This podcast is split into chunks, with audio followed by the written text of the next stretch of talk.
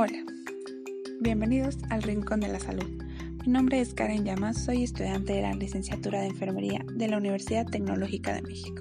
Este canal tiene como principal objetivo poder compartir conocimientos de temas de la salud importantes para la sociedad y que si es necesario que por este medio podamos aclarar nuestras dudas y evitar errores, pues que mejor.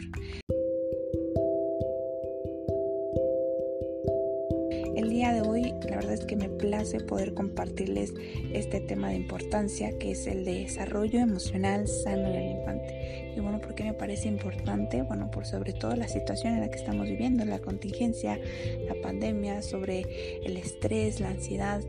la depresión en dado caso eh, por algún familiar que hayamos perdido, es importante que nosotros entendamos eh, ahora sí que la importancia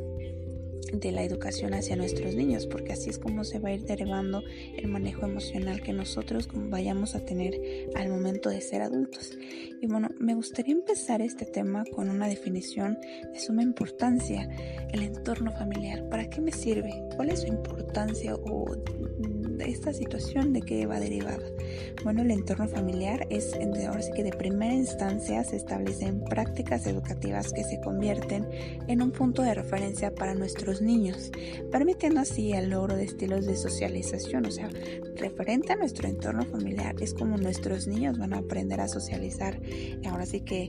pues vaya la redundancia con la sociedad, con sus amiguitos en la escuela, con sus compañeros. Eh, bueno, de igual forma, otro, otra importancia o es el desarrollo de competencias emocionales, cómo este niño se va a comportar ante una situación de crisis, ante una situación de enojo o ante una situación de mucha alegría. Eh, este manejo también eh, establece estrategias de afrontamiento y niveles de prosocialidad, entre otros. La verdad es que son varios los aspectos que involucran a la familia como el principal agente eh, contextual del desarrollo humano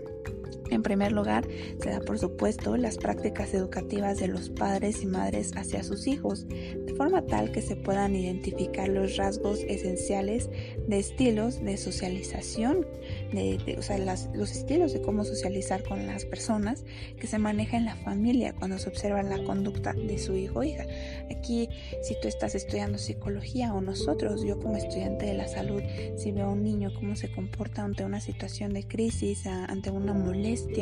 o simplemente su comportamiento de día a día, podemos eh, descubrir o darnos una idea de cuál es el patrón eh, que se sigue en su hogar para una educación emocional. Y bueno, pues ahorita vamos a hablar sobre estos patrones, vamos a identificar cuál es el ideal y cuál es el menos oportuno. Ahora bien, pues como les comentaba, continuaremos con los estilos de interacción familiar y cuál es el apropiado para la educación y formación de nuestros niños, ¿no? O sea, cómo es que nosotros vamos a descubrir eh, cuál es el ideal para que pues podamos eh, tener niños sanos, felices, que puedan jugar sin ninguna restricción, sin que estén cohibidos, sin que estén tímidos, simplemente disfruten de su infancia. Em, estos estilos de interacción familiar también son llamados de estilos parentales. Este pues se define o se, sí se define también utilizado como aquella forma que se manifiesta entre los padres y madres es eh, la forma en que ejercen el proceso de normatización y el manejo de autoridad en sus hijos e hijas. Aquí, bueno, pues existen tres tipos de estilos de interacción familiar como ya lo había mencionado, va a haber uno que sea el ideal va a haber otro que pues va a ser un término medio y va a ser uno que de plano no es el recomendable. El primero es el de padres autoritarios, es decir, padres muy estrictos, muy restringidos con sus hijos y pues la verdad es que las consecuencias no podrían ser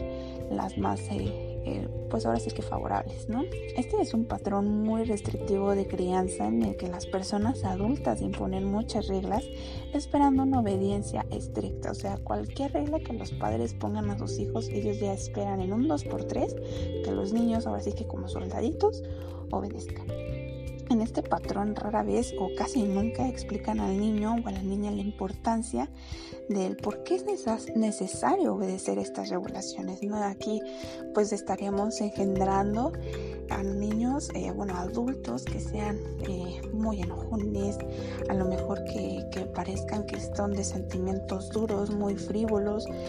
porque la verdad es que no, no entenderían el sentido de cada emoción, a lo mejor y sí, pero las emociones positivas de amor, de paciencia, a lo mejor no las estarían desarrollando precisamente porque sus padres siempre fueron muy restrictivos en esta situación, a lo mejor los padres no les permiten que salgan a jugar o que jueguen o que, ¿sabes qué? No te, no te metas allí y, y no vas a hacer esto y no vas a hacer aquello, porque yo digo, entonces pues esta situación es pues no es favorable tampoco.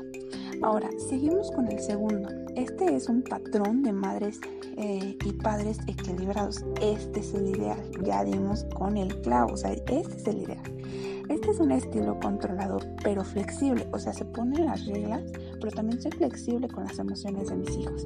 en el que los padres y madres implicados realizan muchas demandas razonables a sus hijos e hijas, tienen cuidado en proporcionar fundamentos para obedecer los límites que estos establecen y se aseguran de que sus hijos e hijas sigan los lineamientos, bueno, como les mencionaba,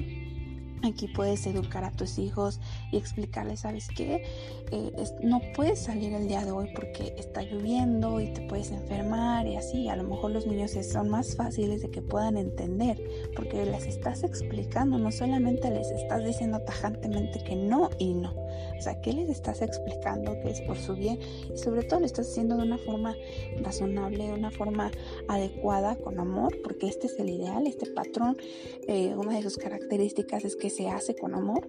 y bueno, son mucho más aceptadores y sensibles a los puntos de vista de sus hijos. Es decir, los escuchan, escuchan si tienen algún problema, escuchan si tienen alguna inseguridad. Entonces, esta también es una situación muy oportuna porque vamos a tener adultos que sigan el mismo patrón. Entonces, pues vamos a,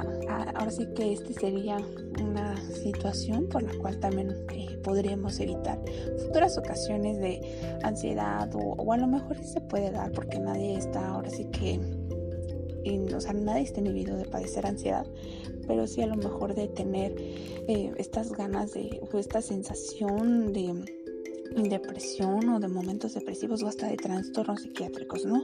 Entonces, como ya lo mencioné, este es el más apto para la educación de nuestros hijos. Y bueno, el menos recomendado es el de padres no implicados. Como les comentaba, eh, pues este no tiene un enfoque de un extremo laxo sin exigencias exhibido por padres y madres que han rechazado a sus hijos e hijas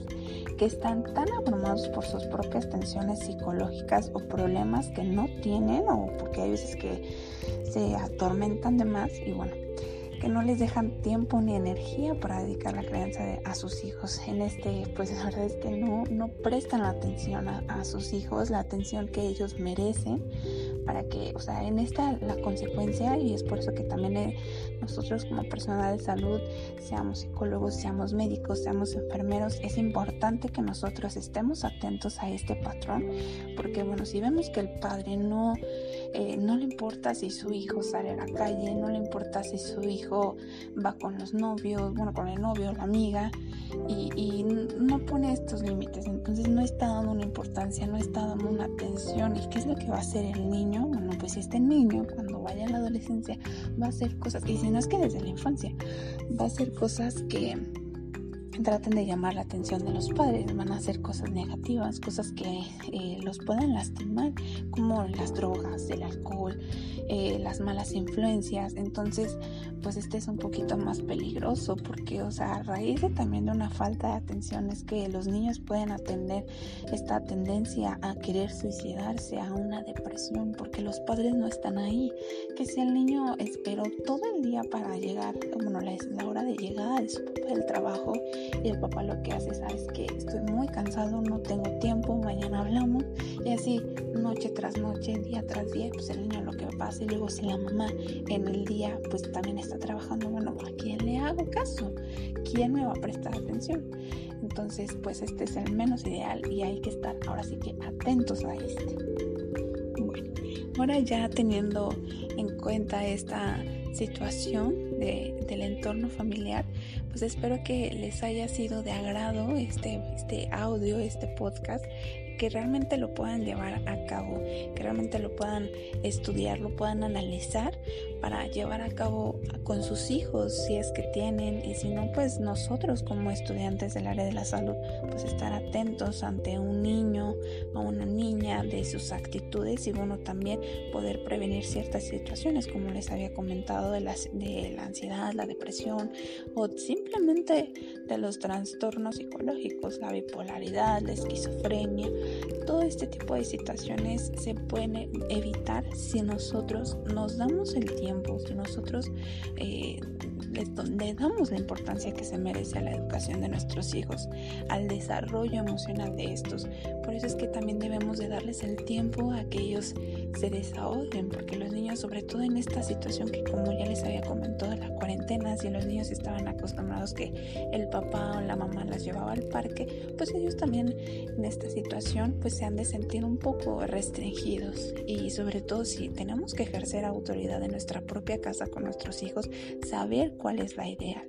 para que pues ellos puedan eh, tener ahora sí que un desarrollo emocional sano. Bueno, eso sería todo por el día de hoy. Espero que sea de su agrado y nos vemos en la próxima.